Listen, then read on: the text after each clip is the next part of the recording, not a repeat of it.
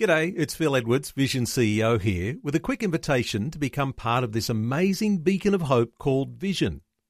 Together we can put our love into action to help people of all kinds build or rebuild their lives on the truth of God. Please consider the part you can play during our upcoming Visionathon appeal, remembering that it's your support that makes Vision possible, including this podcast. Audio on demand from Vision Christian Media. Foundations. When one of the scribes came to Jesus, remember, he said to him, what's the greatest commandment? When Jesus then said, Shema, hear, O Israel, the Lord is God, the Lord is one, you love the Lord with all your heart, mind, soul and strength. And then he actually added to it and said, and love your neighbour as yourself, and on these hang all the law and the prophets. Foundations. Understanding the Jewish foundations of our Christian faith. With Robbo Robinson and Mandy Warby.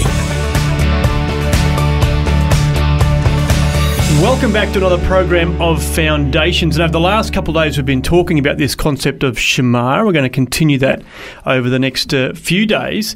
But Mandy, I guess one thing that we can gather from the Jews particularly is the fact of monotheism. They really are very strongly monotheistic, that there's only one God. Absolutely. In fact, that's actually one of the things that's very unique about the Jewish people. It's a real gift that we got from them, because if you look at any ancient culture, they had so many gods. Thousands, oftentimes. Well, yeah. Look at Hinduism. They worship millions of gods. Ancient Egyptian Egyptology. A plethora of gods. Same in ancient Greek, Macedonian, and Roman, all of that.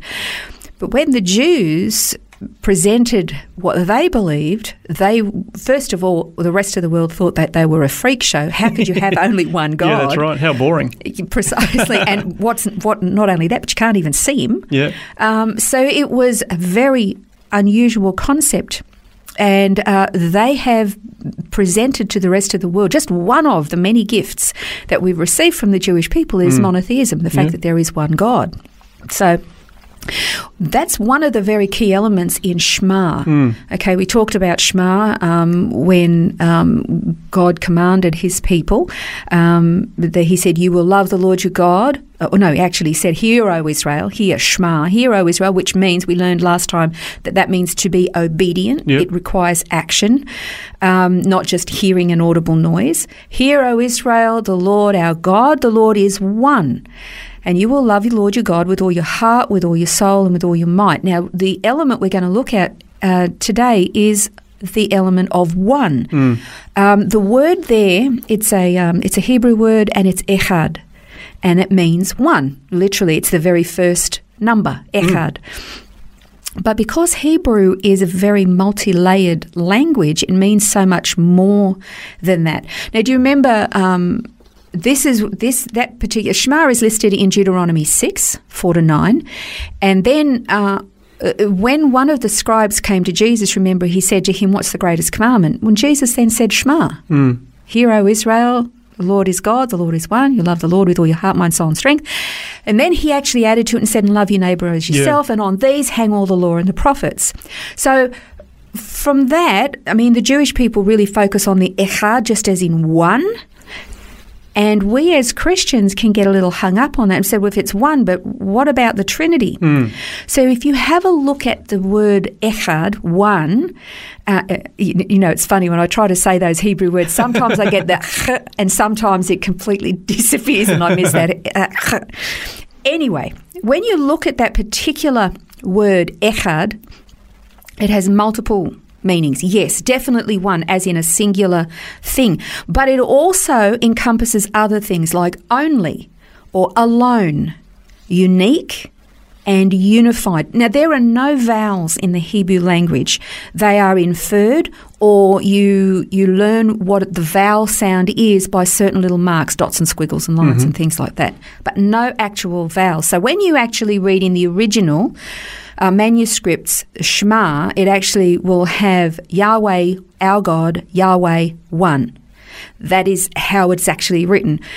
But the verse itself could also read, the Lord is our God, the Lord alone. And therefore, if God is truly only the only God alone, it doesn't necessarily infer that he is just one singular unit. And there are plenty of verses in the Bible that actually demonstrate other uses for that word. One that comes straight to mind is in the very first, in the opening chapter of Genesis, where it says, let us do this and let us do that. And so there's that reference, I guess, to the Trinity even there. That's right. There is that one God, but there's those different personalities, I guess, within Precisely. But that's where the confusion comes in. So is it us?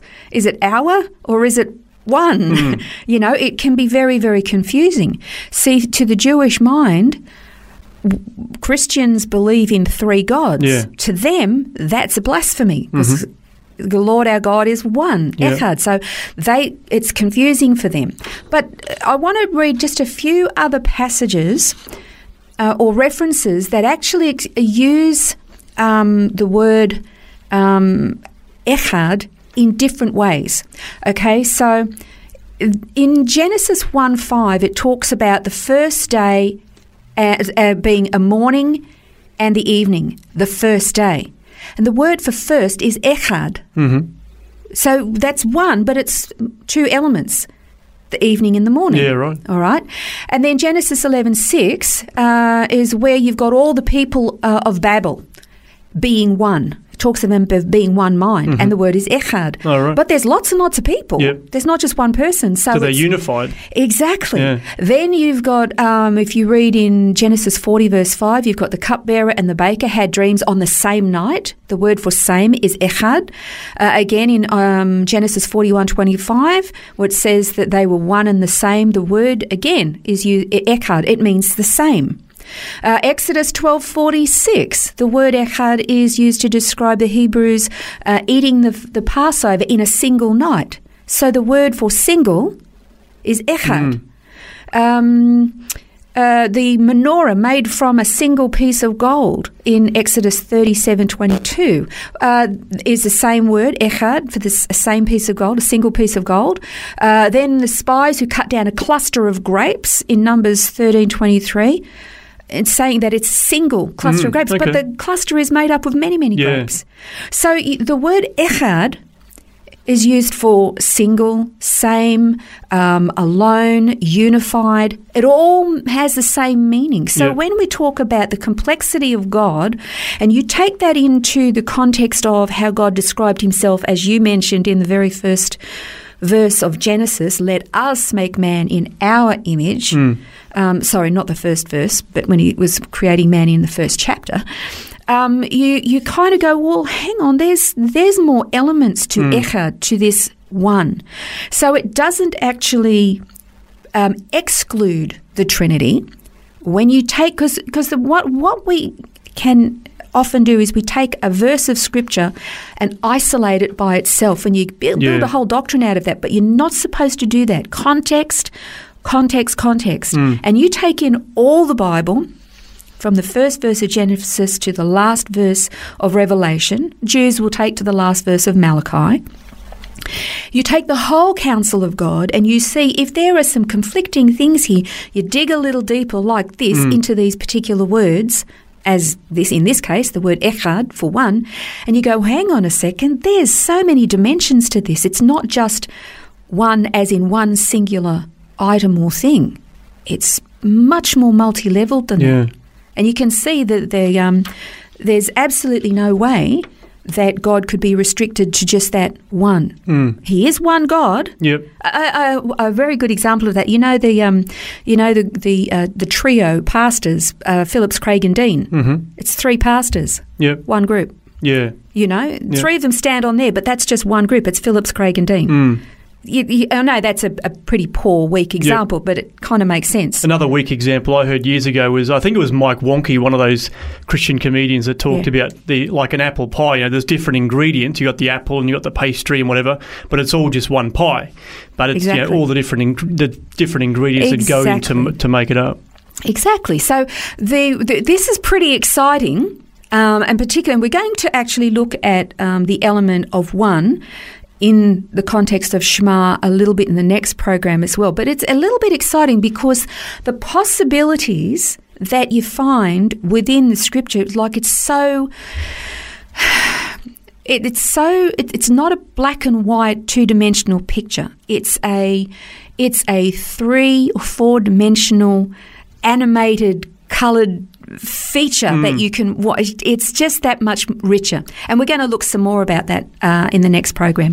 Continue on looking at one. Looking forward to doing that as we continue to explore and unpack Shema here on Foundations.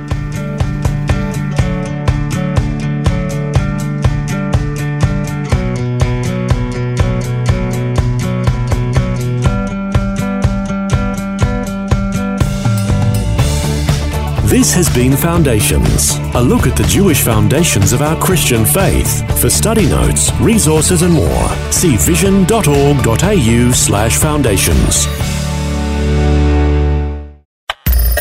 Thanks for taking time to listen to this audio on demand from Vision Christian Media. To find out more about us, go to vision.org.au.